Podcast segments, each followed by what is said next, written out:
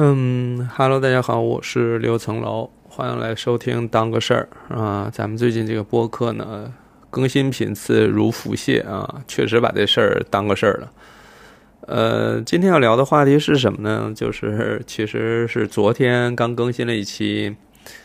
就是说近期有些变化。然后在评论区呢，我看有人说说你能不能讲讲如何做科普或什么的。呃，算是抛出了一个议题哈。本来可以，我也不知道要聊什么，但是呢，有人问，那当然就可以展开聊一聊，是吧？话痨如我，而且设备这么简单，直接打开就直直接能录哈。那正好呢，前两天听了一个播客《备忘录》，不知道大家有没有听过哈？就是备是贝壳的贝。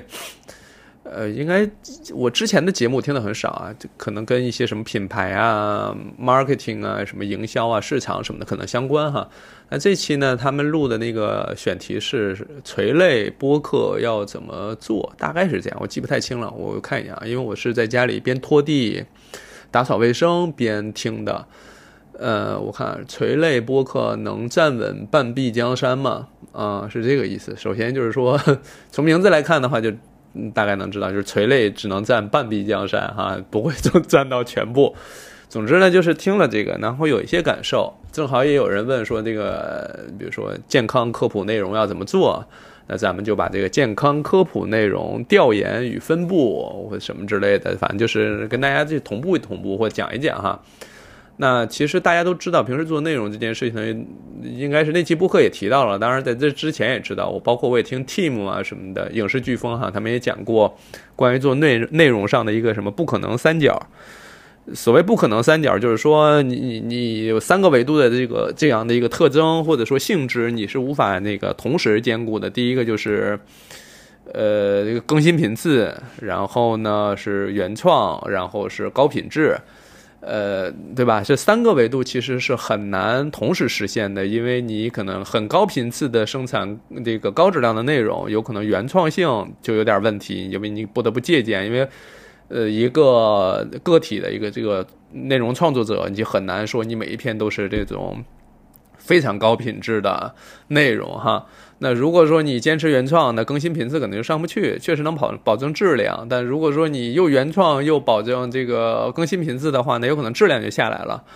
那我可以坦诚的讲，我现在的一个状态是兼顾了这个更新频次和原创性。在内容的质量方面，我觉得我做的一般哈，因为有很多时候我是更加服务于频次上啊，或者说服务于这个原创上，甚至有可能我只服务于原创，连更新频次我都保证不了。比如说我们的播客哈，就是频次也保证不了，质量更更甭提了，就是要音乐没音乐，要要要要剪辑没剪辑，上来就是直接哐哐一顿说，说完就直接发，这种其实。别说不可能三角三角了，他这一个角都都照顾的够呛啊！所以呢，呃，讲到这里，我突然不知道为啥我这个哪来的这个雄心豹子胆来讲这个 内容创作哈。反正就是说有这样的一个情况，那么也有也也有一些人问，包括做科普的啊，他们想要做健康科普，他们也问说怎么实现这个东西，怎么能够把这个内容做起来。包括去参加一些分享会，我上一期我就说了，我对此表示怀疑。呃，我分享的经验，我是不是有可能完全没有用，完全帮不到人家？但是呢，这不妨碍我继续还在想，就是我能够接受那个东西可能没用，但我不能接受自己就就就就就再也不想了，对吧？这是我的一个问题。总之呢，就是说，呃，我还在想这件事情，我也还在继续琢磨。呃，这件事儿本身给我们带来的一些影响哈，那我我我今天就梳理了一下，正在正好早上在坐地铁的时候，我说那目前这个来看的话，稍微汇总一下，目前就是在做医疗健康方面的博主，大家做的内容到底是如何分配的，然后大概有哪些类型供大家参考。如果说确实有人想要去做科普。呃，无论是哪个领域的科普吧，我觉得或多或少都可以有点借鉴啊，这是我的一个怎么讲初心哈，但能不能实现我不确定。那整体呢，我划分的分类的话，大概是九类到十类，就是不同的内容哈。那这个呢，呃，怎么说？大家看看当中挑点稠的留给自己啊。那我我确实今天是破天荒的，我做了大纲。虽然大纲整个合起来不到三十个字，反正就是 分了九类，每每一类我用了两三个字来提醒一下，对吧？方便我录的时候别忘了。已经比以前有点进步了啊！正如昨天那期播客说的，说近期有点变化，这就是变化之一，开始写大纲了，非常了不起。然后我们对吧，报以掌声哈。好，那说回来，第一个就是我们在说这个科普内容的几种路径，或者说几种内容形式，或者说这个是抛开平台跟内容载体的啊，比如说你到底是音频、视频还是图文还是文字等等，这个我们暂时不讨论，也不讨论具体在哪个平台做，我只是说内容本身到底有几种形式。第一种形式啊，咱们常见的也是我最一开始做科普经常用的一种形式，叫做中文翻译中文。啊，这种内容形式叫什么呢？其实不复杂，就是把教科书上那种晦涩难晦涩，把教科书上那种晦涩难懂的内容，用这个我个人的理解，再加上口语化的表达，把它翻译成大白话。其实就是把中文翻译成中文，只不过之前那个中文呢比较难理解，或者说有相对比较严谨的整个知识结构跟框架。但大家要想看懂这个内容，不可能说我先去把这个整个知识框架都学完，我才能看懂这个知识。你要让一个完全没有任任何医学知识结构、基础学科的这种认知的情况下，就要搞清楚一件事情，这个是需要一个翻译工作啊，就是一个翻译的工作，就相当于说你今天讲了一个什么，我被启示蓬蒿人。讲了一个这个，那你要是要让老外能弄明白这个事儿，你的翻译，你他又没有这样的一个语境，他甚至不知道李白是谁或什么的，这是李白写的吗？反正就是你要让他知道这件事情，这其实是一个很复杂的过程，但你怎么能让他理解这件事情？这是我们在翻译过程当中做的一个工作哈。从某种程度来讲的话，这其实几乎没有门槛，或者说没有什么难点，就相当于说。你要给一个小朋友讲清楚二加二等于四这件事情，对吧？那二加二等于四这件事情就写在书上，你怎么能让那小朋小朋友弄明白这个事儿？那你不不不用很费劲，你只要知道这些背后是什么原因，你就可以去做到。比如说，你拿两个玩具加两个玩具，跟他说这是四个玩具，等等，你用这各种各样的方法都能讲清楚。那我现在做科普，其实就是在做这个事儿，大家能理解吧？所以它是我第一个讲，也是门槛最最低的一个了啊！就是你你只是需要，因为你学的时候本身是一个你把知识内化的过程，那这个内化过程本身，它一定是借助了你对于这些知识结构的一个认知，你对于这件这些事情或者这种复杂的知识点，在生活当中又是比喻了，又是对照了，又是模仿了等等，你用了各种各样的方法来让自己去理解了这个知识点，反过来。你在把这个知识点讲给大家的时候，你也用大家能够听懂的逻辑方法讲出来就可以了。这是一个非常简单的一个方法。当然，呃，怎么讲？一个比喻哈，或者说一个一个一个修辞手法呀，或者说一个呈现方式，是不是为大众所能接受？这是需要在后面就是继续打磨的。比如说，我早先跟大家说说这个，对吧？月经这个颜色可以有很多种。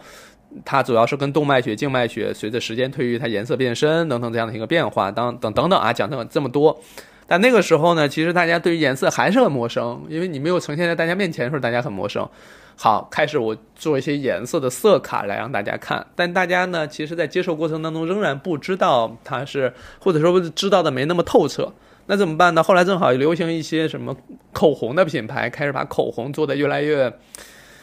呃，是吧？颜色变得越来越多样，什么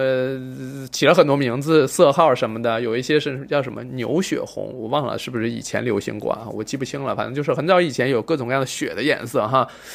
然后呢，我当我说啊，这个月经血是什么什么颜色，就是一个口红色号的那种颜色，也没有问题，大家也 OK，那是正常的，大家一下就知道了。所以这个。呃，当然呢，如果哈你对于不了解口红的人，你讲这个可能就不好使了哈。包括咱们这种音频节目，那你我给他讲这些颜色，其实大家也很难感同身受哈。所以这这这就是一个反正各个各个内容形式上的局限。但是呢，你采用适合的方式或恰当的方式，在过程当中不断打磨，这是一个在做这个内容的时候一个要点。而且这个要点还有一个值得我们大家在意的，就是它是一个不断重复的事儿。把这个中文翻译成中文这件事情，某种程度来讲，很最贴切的就是一个老师这样的一个职业。老师本身就是把这个教科书上的内容先写成教案啊，教案当中蕴含了老师的各种巧思、各种教学方法、各种教学目的、思考逻辑等等都包含在里面，然后在课上。你不可能让大家去看你的教案，对吧？你得讲出来，你你得你得这个叫什么生动活泼，你得娓娓道来，你得循序善诱等等，你你你得用很多成语。总之就是你得用了各种各样的方法，对吧？让让大家或者让学生来来来了解或者来知道这件事儿。包括我过去做播客，我也经常说，我说人家来看你的这个这个科普，本来就是一张白纸，一张白纸来的。你讲完之后呢，在这张白纸上任何内容都没有留下，这是人白纸的问题吗？不一定，但主要还是你的问题，对吧？就主要还是你，你看你没有在上面留下内容啊，那人家根本就没听进去，或者说没有吸引他，在这个纸上写下你想让他写的这个知识点，那就对吧？你肯定还是自己的问题为主了哈。好，那就是说你这个科普啊或讲解这个过程当中，你要不断一遍遍重复，正如我前面所说的，这要打磨。打磨你的语言，打磨你的语言结构，打个打磨你的语言风格，你的措辞，你的语气，这个都是需要去练的。所以，这真正的难点不在于说这个翻译的这件事儿，翻译这件事儿，我觉得本身是 OK 的。只不过你在每一次翻译出来给到大家的时候，大家发现，哎，我看完之后我还是不懂，我还是不行，我还是没理解，或者说我产生了误解，或者我产生了其他的这个这个错误的理解等等这样的情况。这是说明你没有打磨好这东西，所以退回来要重新打磨，重新打磨，重新打磨，不断雕琢自己的这个语言结构、语言风格、语言逻辑等等这些。其实这是这件事情的一个难点。只要你能接受是，呃，接受自己重复，并且你之前接受的知识本身是正确的，那在这个过程当中你不断去做，其实是有可能做出成绩的。这是一个怎么讲，在我身上得以验证的，就是这里边没有很多运气的成分啊，当然包含了一些运气的成分，但只是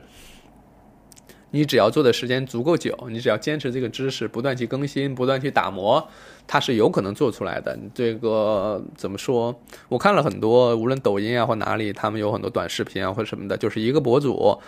他只专攻某一个领域，在那个领域他只做那个垂类的。就是的内容，而且整个视频的结构，就开头怎么说，结尾怎么说，中间用哪段音乐什么之类。说实话，他们一百期视频用的音乐都是一模一样，在固定的地方会出现固定的这个音效，这些都是经过设计打磨之后的。包括在哪儿开始升格，在哪儿开始加花字，在哪儿给特写等等，这些都是非常这个精打，也不叫精打细算吧，就是精心设计过的啊。而且他们几乎不会轻易改变这个内容形式，或者说呈现方式，这是打磨之后的一个结果。但这个结果本身不是你追求的目标，你追求的是这个信息能不能更好的传递到受众那里去，对吧？你什么形式能传递的更好，你就选择什么形式就好了。哎呦，今儿怎么回事？今天这个才刚说完第一点，嗓子已经有点哑了。但在在这之前，我刚刚录了一期视频，录了一期关于。纳入式性行为到底有没有意义？到底有没有必要？哈，为啥这个录的声嘶力竭呢？就是因为上周也录了一遍，录完之后呢，发现有一些措辞或什么的，好像发不了，这个这个过审有点困难，再加上有些知识点可能没有讲透，所以呢，不得不重新推翻再来一遍哈。呃，所以呢，这个在开录之前嗓子有点哑了，但。嗯，这也涉及到，就是本身你重复这件事情，它确实涉及到时间精力的消耗，而且在物理层面上都会影响到你声带的震动的 状态的，对吧？这个，这个，我觉得，如果说你打算这么做的话，这是需要我们在一开始就想明白的一件事儿。如果你说我没准备好，然后我可能一个东西我反复讲讲几次我就烦了。然后呢，甚至可能怀疑说，我怎么讲完了那么多次，你还是听不懂？因为其实老师有时候也会纳闷，说这这孩子怎么回事？都是同样的孩子，都用同样的方法讲，怎么有的就是死活听不懂，有的呢人家一点就透，对吧？就是他会有这样的情况，那怎么办呢？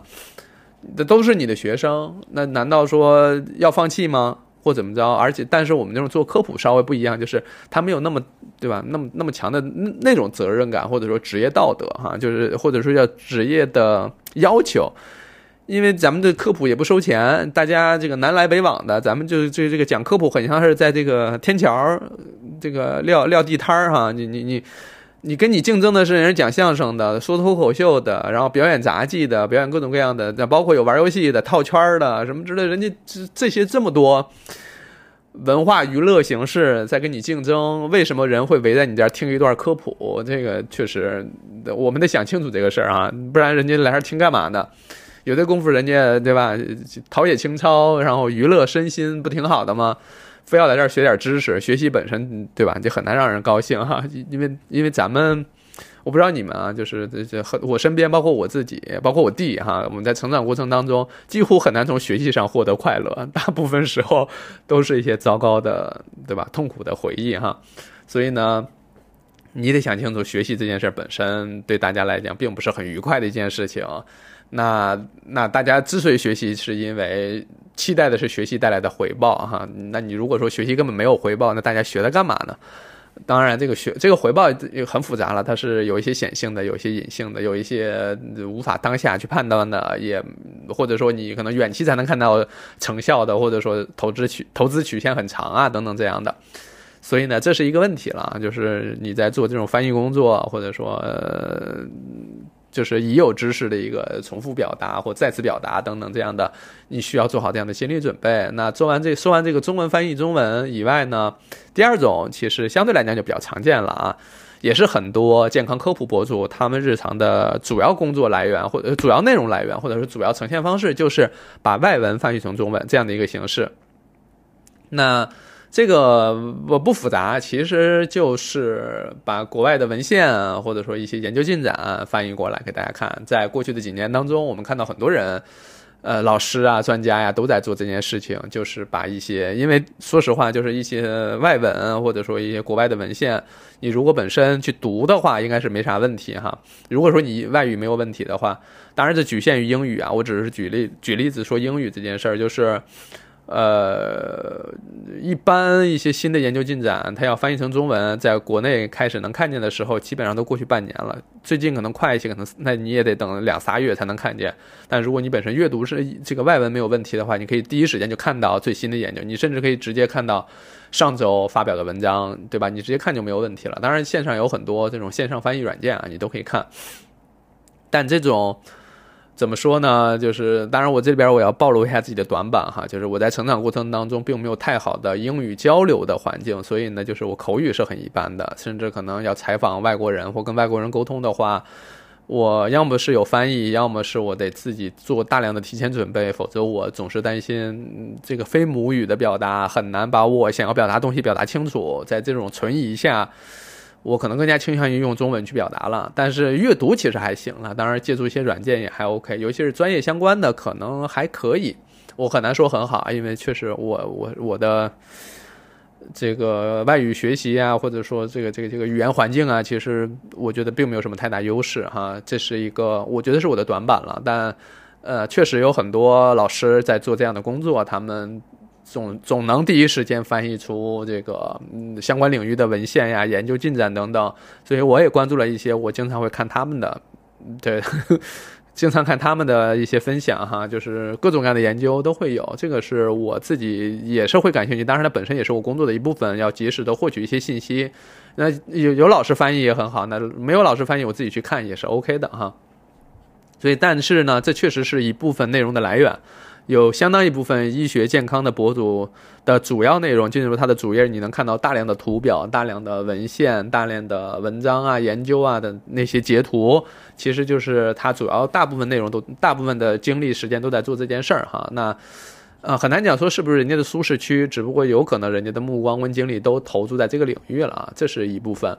那讲完这两部分呢，基本上这两部分都是以文呃图文为主了。呃，到第三类就是叫猎奇啊，这也是医学健康博主经常会有一类博主是这样做。那所谓的猎奇，其实是从这个大众的视角来看的啊。真正从我们医学角度来讲，他们很多呈现是一些疾病的外观、一些手术过程、一些疾病的一些真实的在比如病理啊、生理层面的一些呈现等等这些，它会有一些截图啊，或者说有些动图啊，甚至有些视频。那这些当中肯定是涉及到一些，比如说器官呀、脏器呀，甚至可能涉及到伤口啊、出血呀等等这些画面。那呃，当然我自己这儿很少用啊，或者说我如果说希望这个内容传播的更远一些，就是如果要配图，我也尽可能让这个图片没有那么强的，嗯，我不能叫冒犯性啊，因为很多老师都在做这样内容，我这样说可能有点不尊重，但就是说那些图片相当于来讲就是呃适应人群可能更广泛一些，因为有时候可能会。涉及到有些人可能并不是有那么好的心理承受力，或者说他本身对医学这方面还存在很多未知，或者说接受度没那么高，冷不丁打开你一篇科普里边血丝呼啦的，那我觉得对对方来讲可能也够呛哈。嗯，当然包括这个猎奇里边其实范围很广了啊，就是我很难一一列举出来。比如说，有些人可能涉及到，比如说，呃，口腔清洁洗牙洗那个牙结石，那大家可能也会感兴趣。比如说掏耳朵，其实也。怎么说，大家也会感兴趣。当然，我这边妇产科这块有很多博主会分享一些，比如说产后肚子上的妊娠纹。或者说你刚刚生完孩子，产这个肚子呀，或者脏器还没有完全复位的情况下，那个就是造成肚子上那些沟壑、瘢痕等等这样的一些形象，其实是更好的是以图片的形式呈现在大家面前，让大家知道看到生育给女性的身体呀、心理呀带来的一些影响或伤害等等这些，其实有很多这样的图片。当然，包括我印象里有博主分享过做侧切的动图，呃，这个顺产的动图。啊，什么剖宫产的分几层啊，或者说包括其他的手术，也还有一些可能涉及到，呃，什么肾盂里边取出来大的结石，包括这个这个膀胱里的结石，就很多吧。当然有很多，当然也有一些说那个呈现出比如异食癖，胃里边掏出来的吃的东西什么的，这种其实。在临床上，我们有很多这样的图谱啊，或者说一些案例哈。当然，我们医学专业或者说临床上大家交流的时候，这些基本上都不用避讳，都是正常讲就行了。只不过对于网上传播来讲的话，尤其是网络上，您不确定这个用户他到底是什么年龄段或什么之类的，我个人是比较少用了。但确实我以前也发过，比如说。在手术台上做了一个卵巢囊肿的剥除，那这个卵巢囊肿剥得很干净，然后整个创口啊，或者是整个手术过程几乎没出一滴血，然后整个手术术野也很干净，操作也很漂亮，那会忍不住这个拍下来分享给大家哈，就觉得你看漂亮啊，就是呃，反正多少有点嘚瑟，也有点对吧？就是展现自己的那个意味。那前几年了，就是我印象那时候还在玩知乎呢哈。呃，包括比如说这个这个子宫上多发的子宫肌瘤，然后我们说剥出来二十个到三十个肌瘤，大大小小的，当时用导师的话叫“大珠小珠落玉盘”，对吧？就这种感觉，那我们就要从大到小把它排列好，放在那个方巾上。呃，所谓方巾就是那个就是手手术室那个无菌的呃无菌的方巾哈，放在那上面，然后拍照啊，然后旁边要放个尺子，要量大小等等。这个我以前其实也发过了啊，就是。呃，呈现过，包括我以前还讲过，呃，做剖宫产，然后呢，人家有本原本是那个肚子上有是有纹身，那你做完剖宫产之后，你肯定要把那纹身对齐，如果纹身没对齐，就就一个是显得水平不行哈，另外一个就是患者本身也困扰，对吧？本来人家是一个玫瑰花，然后你弄完之后都错位了，这这这其实对吧？你我觉我觉得患者内心应该也是难受的哈。当然，这个猎奇的内容就很多了。这个，呃，对于这个大众来讲的话，肯定是因为好奇点开看，也很直观，视觉冲击力也有。但有一很多老师是你，他可能陆陆续续一直在做这样的内容了啊。这个作为了内容的主体，那当然可能。受众来讲的话，相对时间长的话，他可能接受度就比较高了，或者说也成为博主的这个特色了。这个也可以理解，确实你提到这个的话，脑海里可能也会想到几位博主，他会经常做这样的内容，或者说成为主体，这个也是一种形式。呃，当然你本身你可能要在筛选这个素材的质量好坏了，因为有一些很模糊的，或者有一些怎么着。但只是对于我个人来讲的话，对于分享这件事情，我确实前几年分享会多一些，甚至我在这这个所谓的这个分享欲望，或者说这种内容的这种向外传递的这个欲望最高的时候，其实是在上大学的时候。就是你在医学院，你每天学这些，然后看到一些案例图谱什么的，你会非常忍不住发出来。然后呢，甚至可能我们在食堂吃饭的时候，我们医学生坐在一起吃饭谈论的时候。呃，我不知道是出于炫耀的目的还是怎么着，就是会更高的声量去探讨那些医学上生理层面的东西，好让其他其他专业的人可能听上去就很难受，然后人家就离远离我们医学院吃饭这个圈子哈。就是然后并且以以以此沾沾自喜，我觉得你看别人说咱们变态多好啊，就是 我不知道啊，就是说这个意思啊。那是那个阶段，但是后来可能就我至少在我的角度上来讲，比较少采用这种方式了。那呃，讲完猎奇之后呢，我们再讲是第四类。第四类其实是大家可能也见过了，就是在临床上的一些所见所闻，其实就是今天在病房见了一个什么病人，门诊遇到一个什么患者，怎么交流的，然后产生哪些情绪，今天带的实习生是什么样子啊，跟领导沟通的时候遇到了什么事儿啊，在这个手术室跟护士长之间有这这有哪些沟通。或者说那些交流等等这些类似的哈，就是在临床上的一些所见所闻的分享，包括当中其实多多少少可能会蕴含一些情绪，比如说患者来了之后对于医生的不信任啊，或者说有这个患者生活有难处，然后疾病又陷入困难等等这样的情况，他会这这个是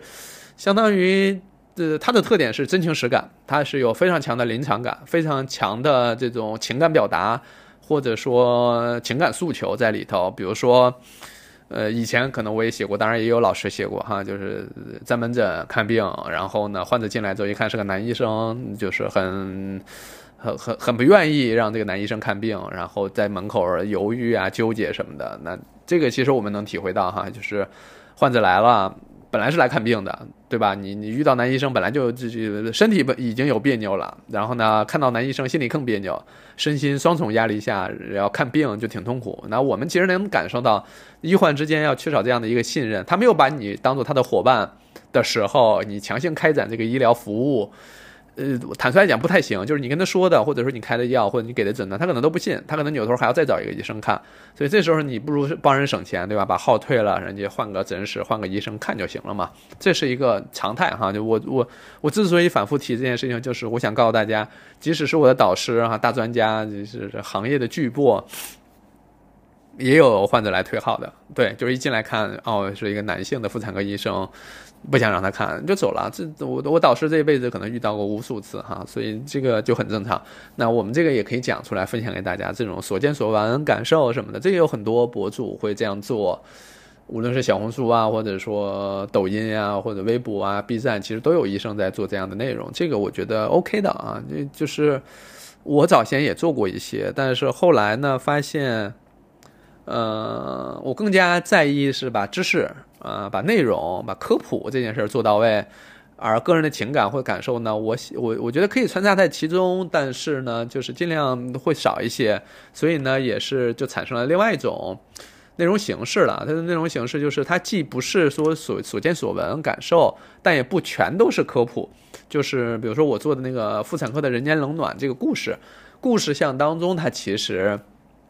这是我们说的第五类了，我不一定有那么强的这个小标题这个感觉哈。第五类这个所谓的故事，就是我们把一个病人从门诊检查、确诊、确诊诊断，然后到病房手术、愈后这个复查等等这个过程，我们尽可能把它涵盖，当中可能还涉及到一些什么术前谈话啦。跟家属的沟通啦，费用的问题啦，或当中出现的一些意外的情况啊，或特殊的情况等等，这些都包着包含在里头，既包含了我们在临床诊断过程、诊疗过程当中的一些医疗呃医生这个端的感受，患者端的感受，包括整个诊疗过程当中参与人员的感受，同时还涉及到这个疾病本身的一个发展过程或诊断的一个方式，这个让大家对于疾病本身有了解，可能对于。人性也有了解，人在疾病的面前，或者说一个重大的抉择面前，该如何选择，该如何判断，该如何权衡等等，都能很好的呈现，对吧？当然，你本身对于健康有了新的理解，这是我们那个人间冷暖，这个妇产科的人间冷暖，整个系列故事我们想要传递的东西。嗯，当然这里边有时候每一期可能它的诉求点不一样，有的是希望把一个病表现好，有一些可能是病本身并不是要点，或者说我们以前科普过。呃，更多的想要呈现一个人具体在这个环，在这个疾病面前的一个处境，包括比如说你说有一些病它可能影响生孩子这个事儿哈，或者说他对生育有一些影响，或生育计划有一些影响的情况下，患者该如何选择？他在那一刻的犹豫，他在那一刻权衡的要点是什么？或者天平的两端是什么？他的家人是如何思考的？长辈是如何思考的？伴侣是如何思考的？如何选择的？如如何做出表现的？等等，这些其实都是在那一刻我们能看到的众生相。这个也是有时候。在故事当中想要呈现的，包括很多妇产科的人间冷暖这个故事里边，它更多的呈现的是当下女性在这个社会当中的一个处境。这个处境是指什么呢？就是比如说我举个例子啊，我们以前反复讲过，就是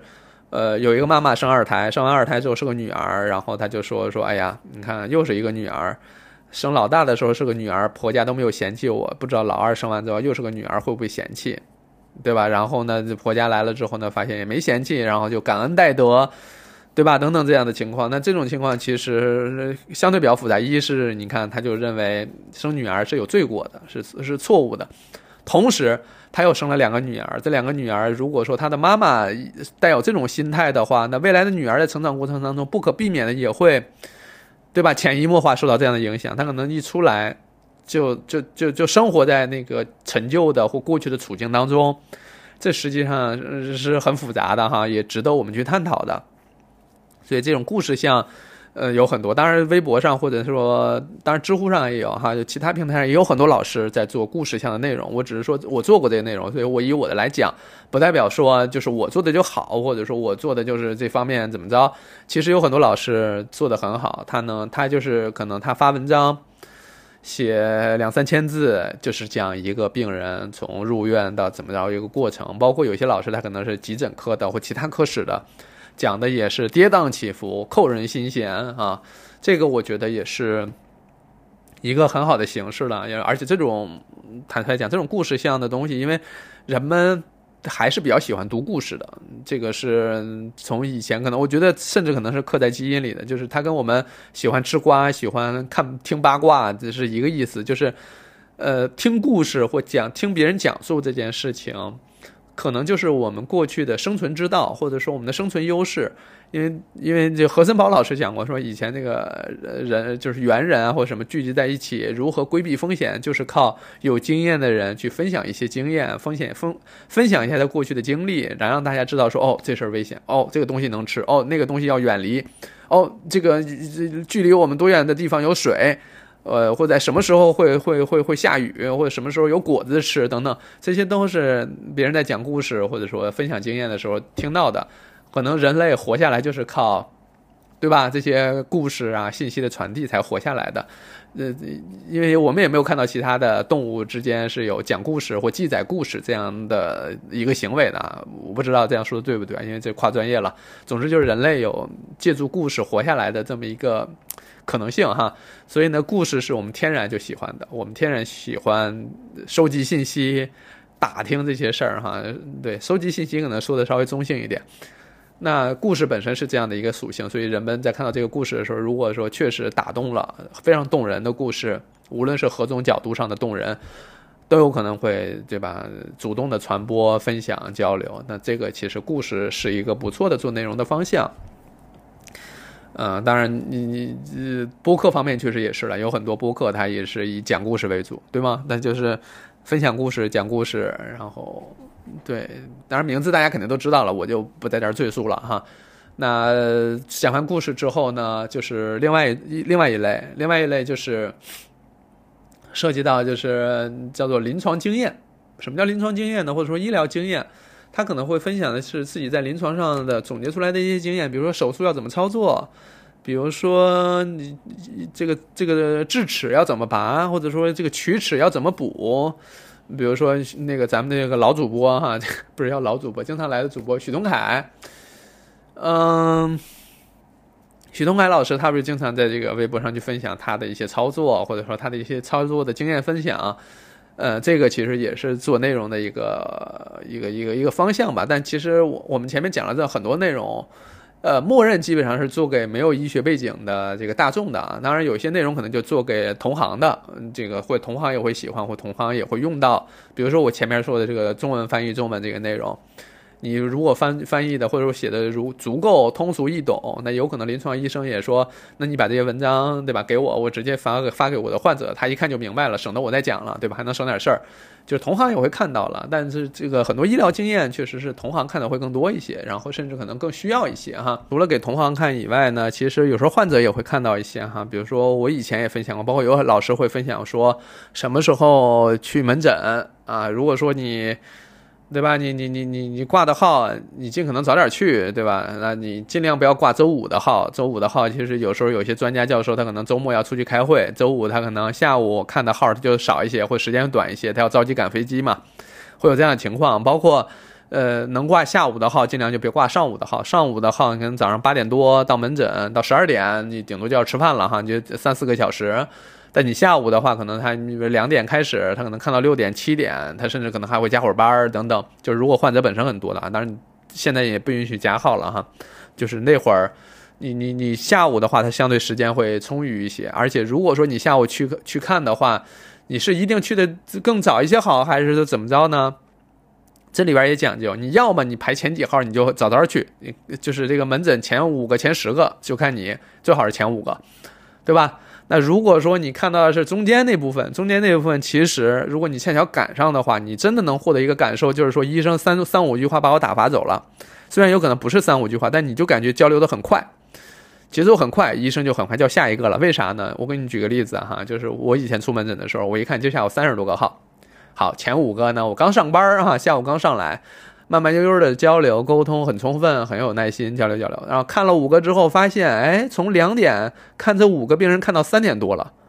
这时候心里开始说着急了，说哟三点多了才看了五个，后边还有二十多个呢，然后抓点紧抓点紧吧，有可能从三点多看到四点多，这一个来小时看了十几个号，就看得很快，对吧？这就因为要赶，然后一看哎。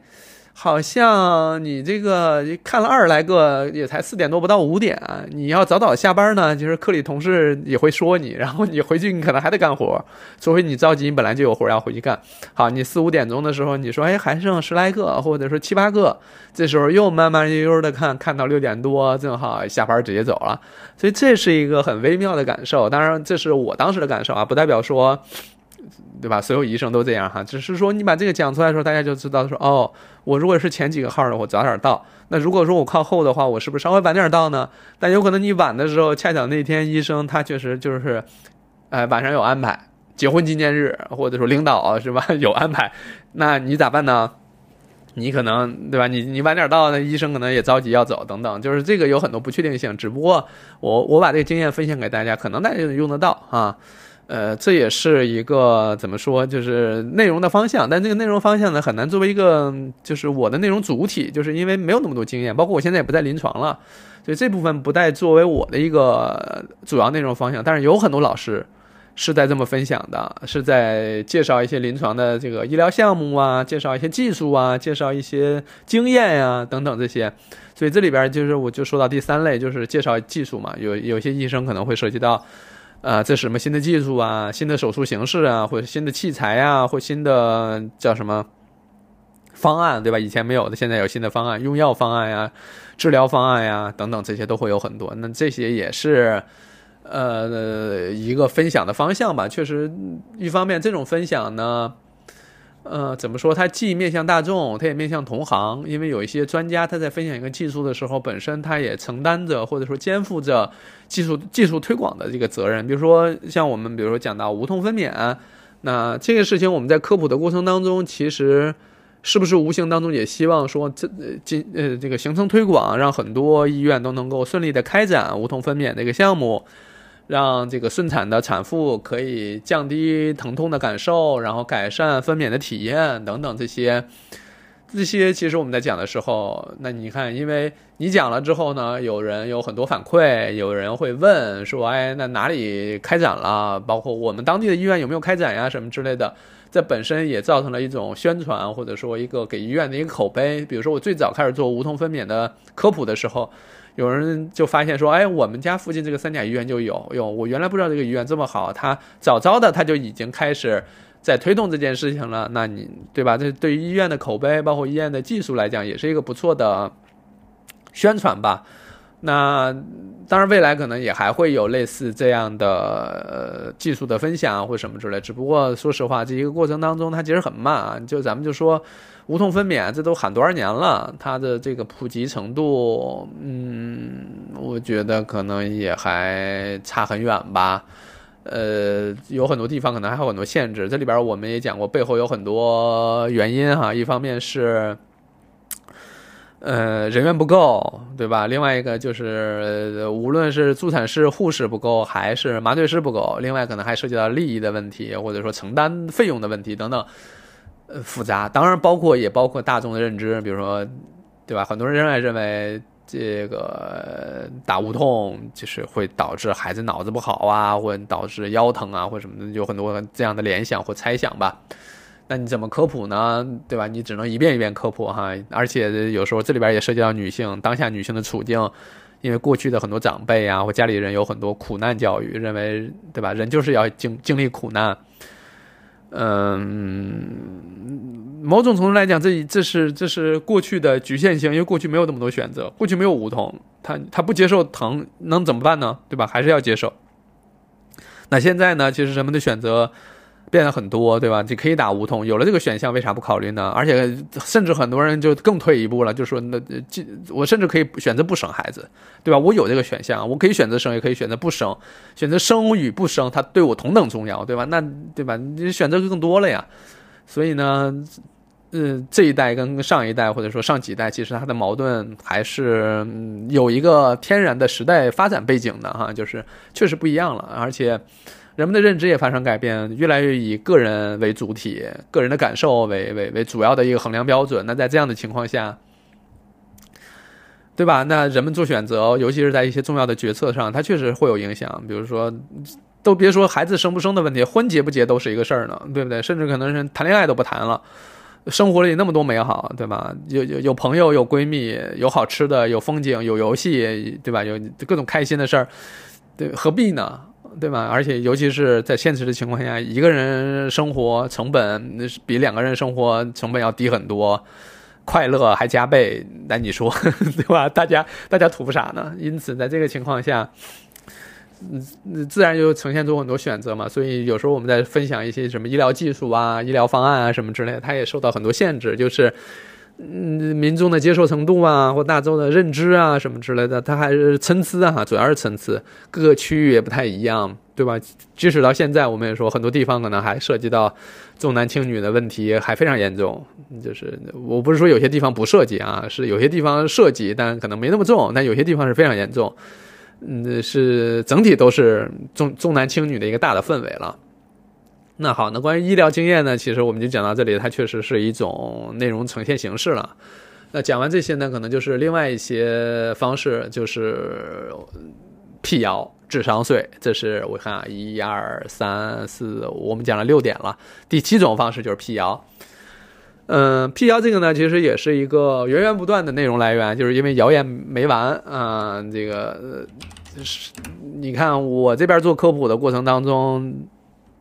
各种各样的谣言，比如说最近一到冬天，关于电褥子的谣言就来了啊。去年呢是说这个电褥子会引起什么什么病，然后今年呢就直接就是上了强度了啊，直接有了一步到底，就是说用电褥子有可能导致宫颈癌、子宫内膜癌或电褥子直接就癌了，而且还不是一个癌，这上来就是俩癌。对吧？我看评论区就是有人说说不不行，我必须得用电褥子，我不用电褥子我就宫寒，是吧？用魔法打不打败魔法。但坦率讲，就是每年都会有很多这种啊，我陆陆续续的，确实包括什么先父遗传，就是说生出来的孩子最像你第一个这个第一个男友，而且这个男友特指是那个有有有性接触的男友，怎么怎么着，对吧？有这这这些东西。太多了，每年这接连不断，然后包括那个什么，我我猜想过段时间就会有了，就是什么 G 一 P 几什么什么之类的，L 几就是怀过几次孕，然后生过几个孩子什么之类的，那个是问病史的时候问出来的，那非要说这是检查出来的，所以你要是以前怀过孕或者说做过人流，你是藏不住的，肯定能露出来等等，就是你知道，就是传播这些谣言的人内心那些小小小算盘哈，小心思。昭然若揭，就是都不藏着掖着。当然，包括还有很多谣言，说是我如何辨别一个女生是不是处女啊，什么之类的。哎呀，非常烦，就是，但是就层出不穷，每年不断重复哈，丝毫没有进步。就是咱们这个稍微宣泄一点情绪，就是一点进步没有。十年前的这个这个谣言原封不动，一个字儿不改就拿出来接着用，就是这还真是有可能那些内容也是反复打磨之后，确实非常切中某些人的心理，非常受到某些人的青睐，所以呢那些内容都不用改，就是原封不动再拿出来。只不过对于我们做科普来讲的话，真是。苦恼于确实没有新新鲜东西哈，那我做科普呢，做辟谣啊什么内容，我自己的追求就是你不要重复自己嘛，就是每次辟谣，哪怕是同样一个谣言，每次辟咱们变着花样辟谣嘛。之前不也说过有一个说这个叫精液美容啊或者什么之类的，哎，这种词能播吗？我不确定啊，反正就是说美容啊这那的，我说那要是这么好的话，对吧？早把这个这男的都搓成药丸，然后然后咱们这个炖服，对吧？每日温温水送服什么之类的，你说的那么玄乎，好像是全身都是宝。那你真是全身这个都是宝，那咱们就对吧？是不是圈养起来？就是圈养起来，呃，然后这个好吃好喝是吧？然后到期咱们就给他，对吧？入药哈，就是。我我不知道，反正就是有很多这种，那跟这个辟谣同类别的，可能哈就是智商税啊，也是，你不能说我是早期发家靠这个哈，早期做的很多内容当中是一些关于智商税的，就是保健品啊，什么什么什么治疗方案啊，包括一些药物啊，民间的这种哈。呃，当初批这个搞这个智商税讲了很多，做了很多内容，但说实话，呃，一方面心灰意冷啊，就是因为五五六年前说是智商税的东西，现在市场上还大行其道，尤其尤其是一些国外的那些，即使是现在，这这这不是放开之后大家都出国旅游什么的，还有相互说让你帮着带点吧，那个说国外说很好什么的，但你一看都是几年前就辟辟谣过的东西了，嗯。对吧？就就是，所以有时候就是跟我我自己感觉我自己像是这个驴拉磨哈，就是原地打转，嗯，就没有太多的价值。但有时候也会觉得说，那你今天说了，今天有今天的价值嘛？远期可能没价值，但你今天说了，可能能帮助这一个人，他省了钱，多多少少有点价值吧。反正就只能这么安慰自己。你要是完全。完全是那种特别特别小心眼儿的哈，你就是我做点事儿，我必须立马看到回报，我我我一点点投入，我就必须要看到这个有成效，那我觉得就别干科普了。科普这种投资曲线很长，然后见效很慢，甚至都对吧？你都看不到效果，你不可能到大街上问说你看没看过我的科普，我是不是以前帮过你是吧？这你不可能啊，人家肯定是直接就叫片儿警来把你抓走了。所以呢，没法说，那就只能说咱们一遍遍做哈。但这个确实是一个大类，而且层出不穷，你可以一直做，因为谣言谣言是不断的，反反复复出现，周期性出现哈。智商税呢，也确实没头儿啊，换汤不换药，但是呢，换个包装，换个名字。换个品类，呃，就是今天加个证，明天弄一个什么什么什么邪门的专利，就又重新出来了，就是，嗯，拦不住，而且怎么说，就是源源不断哈，就是你可以一直做，就像咱们有一些那个什么做护肤的呀，或做美妆的博主什么的，嗯，我觉得几乎在如果要做这个领域的话，他比如说他的内容形式就是尝试新品，我觉得他可以一年做十年，他可能不用重样。一直在做，对吧？每天都有新产品出来，每天都有新的东西出来。它可能配方调一调，包装换一换，升级一下，它就再出来了。这个你可以一直做，对吧？这个是完全没有问题。包括你像什么衣服、球鞋，哪怕说时尚圈是个圈，是个圈儿，是吧？它它它它它在轮回，但它也每年都有新品，你你你你你逃不过，对吧？它有的可能。很厉害的品牌，可能它每周都发新品，然后稍微一般点的，可能它一年四季它会发新品，可能像我们的 BUSG 什么的，一年可能做两季也了不起了，还不一定能卖完。就是我们这种品牌，对吧？那就不太行。但是呢，就是你可以源源不断有内容可以做。当然，我不是说这是智商税啊，我只是说你想要做产品相关的东西，无论是你是。帮着判断是不是智商税，还是你测评，还是你体验。其实你只要围绕产品本身，你可以源源不断的产生内容。而且这个确实说的难听点，它离钱还呃比较近，也不叫难听吧，就是你设计产品、设计产品曝光，你又有一定关注量的话，那就它就跟钱就相关了，这就挂钩了嘛，对吧？所以这个呢，就是。嗯，这个品类了，这这方面的内容，我看现在有很多人在做，而且有人在这个领域相对商业化比较成熟，就有了很多细分的领域，比如说有专门做测评的，对吧？专门测评这些东西，然后而且这个品类测测评的非常细致，比如说我近最近几次几期做的都是关于卫生巾的测评，我又是发明动态实验，我觉得不知道那个动态实验的实验设计，我不确定能不能申请专利啊，我觉得。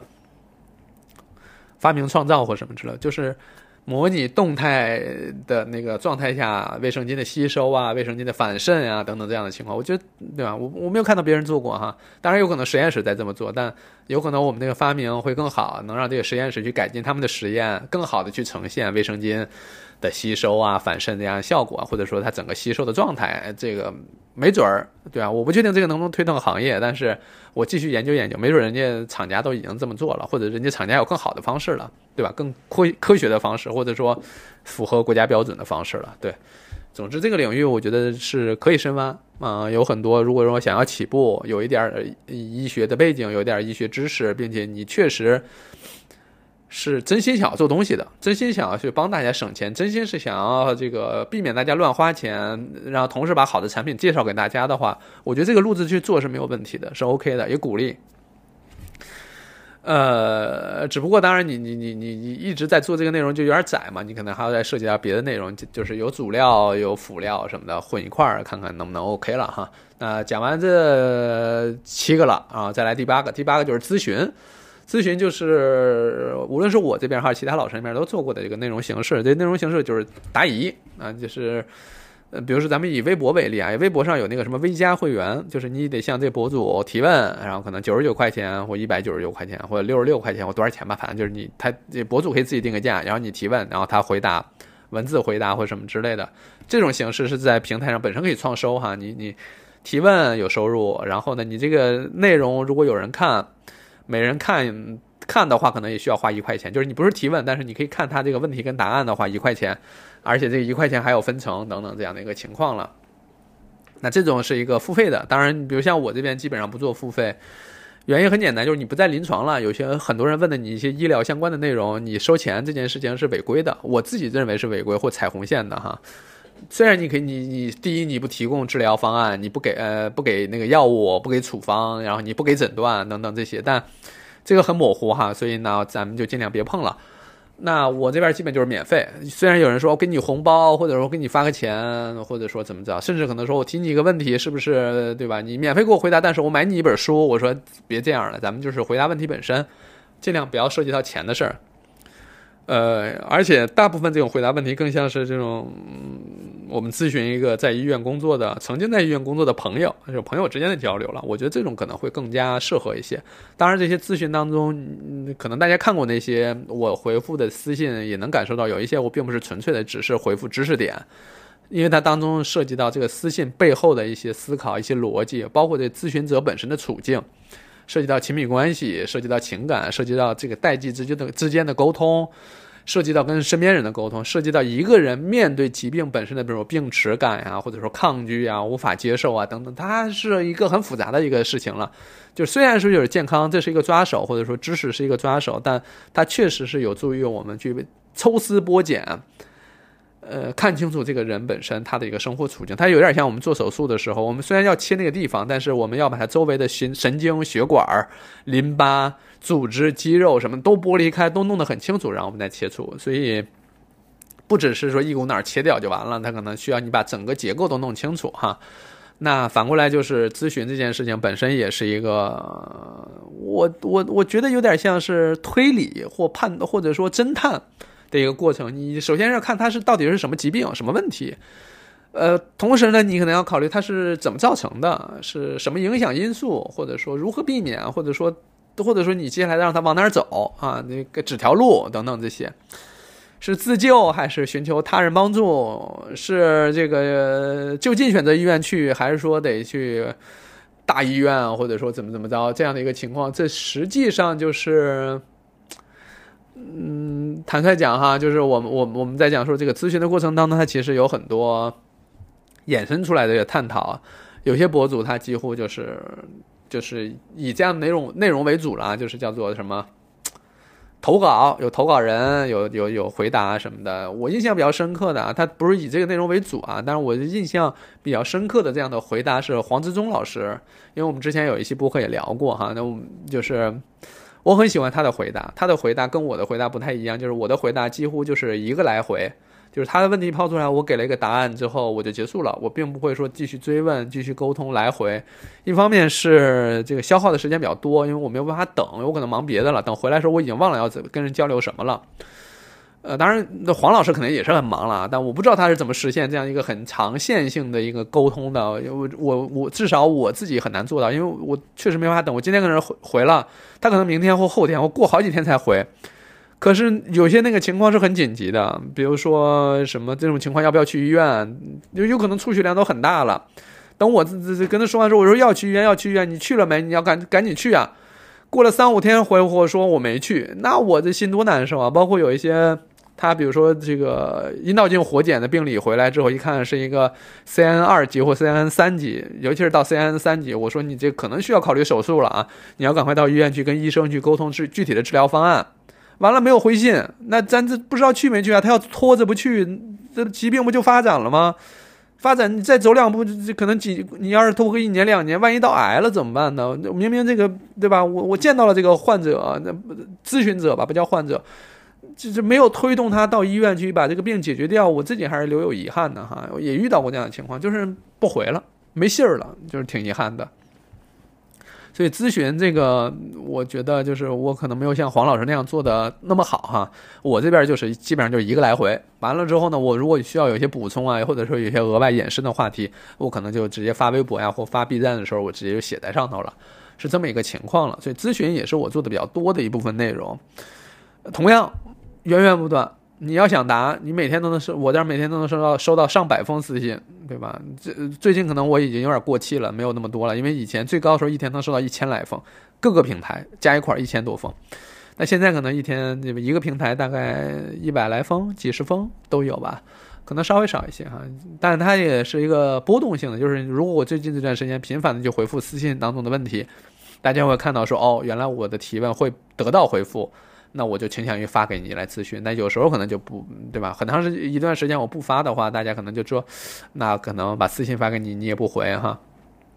当然不排除有些人就是会抱着试试看的态度哈，他可能那个上一个咨询别人的那个私信名字都没改，直接发给我，对吧？我遇到过很多次这种，他就问另外一个医生，但对吧？他可能名字没有改，直接就发给我，这个反正也能理解吧，因为大家可能。为了寻求效率，为了寻求高效的话，可能是广撒网嘛，就是我多问问嘛，这样的一个情况。嗯，但有时候，啊，咱开个玩笑，就有时候他问的另外一个医生跟我完全不是一个专业的，或者完全不是一个领域的。我不太知道，就是这个问题，如果适合我回答，从我的判断就可能不太适合那个老师回答。但如果很适合那个老师回答，可能在我看来，对吧？就我回答就有点不对口 这种情况。所以，反正这里边有很多有意思的事儿了啊。那我们关于咨询这块呢，也是推荐大家去做啊，其实 OK 的。呃，剩下两个呢，就是怎么讲，就是也是一些方法跟路径，但我不确定是不是锦上添花或者是怎么着，但这供供大家参考。一种呢就是热点，这热点信息呢，其实就是每天都有热搜啊，每天都有事件出来，那些事件，无论是什么明星啦、电视剧啦、社会事件呀，或者说什么新闻事件等等当中，都有可能涉及到一些疾病相关或健康相关的。那有些老师呢，就会盯着这些内容去做，对吧？做做做科普。然后有很多热搜啊，或者说有些词条啊，或者有些热点信息啊，都可以。我也做过了，我不是说这样不对哈，我也做过一些。只不过我这边的选择就是，除非这个热点跟女性健康是高度相关，我可能会做。比如说，呃，夏天的时候女性会问说，这个能不能去游泳？可能对吧？涉及到可能是水体的污染造成的外阴炎啊、阴道炎这样的情况，这我可能会讲。包括之前也说夏天做那个大石墩子是不是可以治疗痛经啊，等等这样的情况哈，就是它有很多这些高度涉及到我们专业的，也有一些比如说涉及到剖宫产呀或多胎妊娠啊，或反正就会有定期会有一些热点吧，比如有时候会涉及到比如女明星怀孕怀孕双胞胎。那我们是不是可以做一做双胞胎相关的风险呀，或面临的问题呀，或面临挑战呀等等这些情况，可能也会有哈。那这个我会倾向于说，呃，可遇不可求啊。那在遇到之前呢，你最好是你的内容是准备的很充足的。那么等这个热点或者说热搜出现的时候，你能第一时间把自己扎实的、严谨的内容呈现出来，能跟上这个时间节点，我觉得也是 OK 的。因为有很多老师做的是很好的，比如说顾中医老师。他的内容很多了，他他写了很多的很多内容，那几乎没有什么太多热点出来之后是是是需要某个营养方面的内容，而顾老师没写的，大部分都写过了。就是因为我关注他很多年了，这是我们科普界的常青树哈，我的前辈，所以呢，他的内容有很多。就是你的内容足够充足的时候，当任何一个点来的时候，对吧？就相当于你如果压不中题，你就把所有题都做完，然后到时候你每个题你都 OK。这样的一个情况，我我是这么说哈，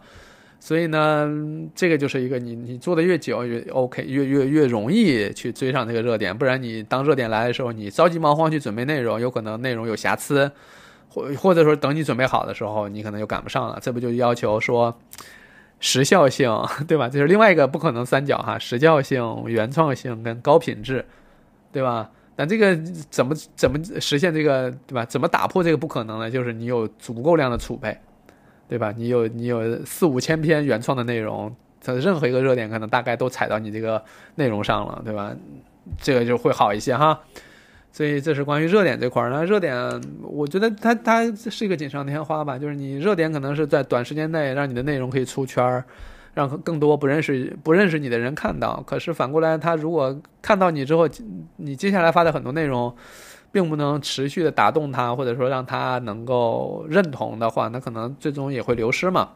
我我这也是我为什么我在做，比如说跟一些热点相关的内容的时候，我都更加倾向于做我自己本专业的内容，原因就是因为。呃，以前做过一些内容，它跟我的专业没有关系，更多的是一些个人感受啊、观点类的东西。你你，然后无意间上了热搜，有很多人关注过来之后，发现，啊，你这个人居然还发穿搭，你你还有 科普内容什么的，就是大家不是冲着这个来的，人家就冲着你尖锐的观点哈，或者说那种那种。当然，我现在也很少那么去写了啊。但人家冲着那个来的，你就但你你你没办法给人提供，人家不就走了吗？就是你偶尔做了一次米饭，然后呢很喜欢人家来了之后，结果发现你只偶尔做，你平时都做面条，那人家肯定就不喜欢就走了嘛。大概是这样哈。所以呢，热点这块儿也需要大家去思考。最后一个可能也是，呃，我几乎没有什么太多机会去去去这样了，就是有些老师是通过上综艺。先是在上综艺节目，因为近近些年有一些医疗剧啊，或者说医疗的综艺相关的，那先上这些地方，因为人家可能本身在自己的领域都已经小有名气，或者说已经有比较明确的成就了，然后通过上综艺让大家认识，认识之后呢，可能在这个过程当中会增加一些分享。那比如说我今年认识的好朋友啊，卢潇医生，浙大二院的急诊科的主任。那他可能就是上了那个 offer，上 offer 回来之后呢，就很多人认识他，包括也出书啊，包括临床工作等等这些，他就会分享一些科普内容啊、知识点什么之类的。因为我们俩聊的比较多，所以呢，他是按照这种路径走出来的。那我也很喜欢，因为他我们俩经常会聊衣服啊、球鞋啊什么的，就很开心嘛。但这个确实跟我做出来是不一样的。这个，就我只是说不一样啊，他们没有评价好坏的地方，因为它不同时机可能感受是不一样的。但陆陆续续未来可能还会有一些什么医疗剧啊、医疗综艺等等，这些医生或者说，无论是医学生或医生，或者说专家教授，可能会从，对吧？里面走出来。包括我看那个还有一些跟职业相关的法医秦明老师，或者说他的老师，对吧？在荧幕上呈现，然后我们在私下里。哦，我没有在私下见过人家，我只是说，对吧？那有了很多人认识之后，那他们可能做一些内容的时候，有可能就能起到的效果会更好一些。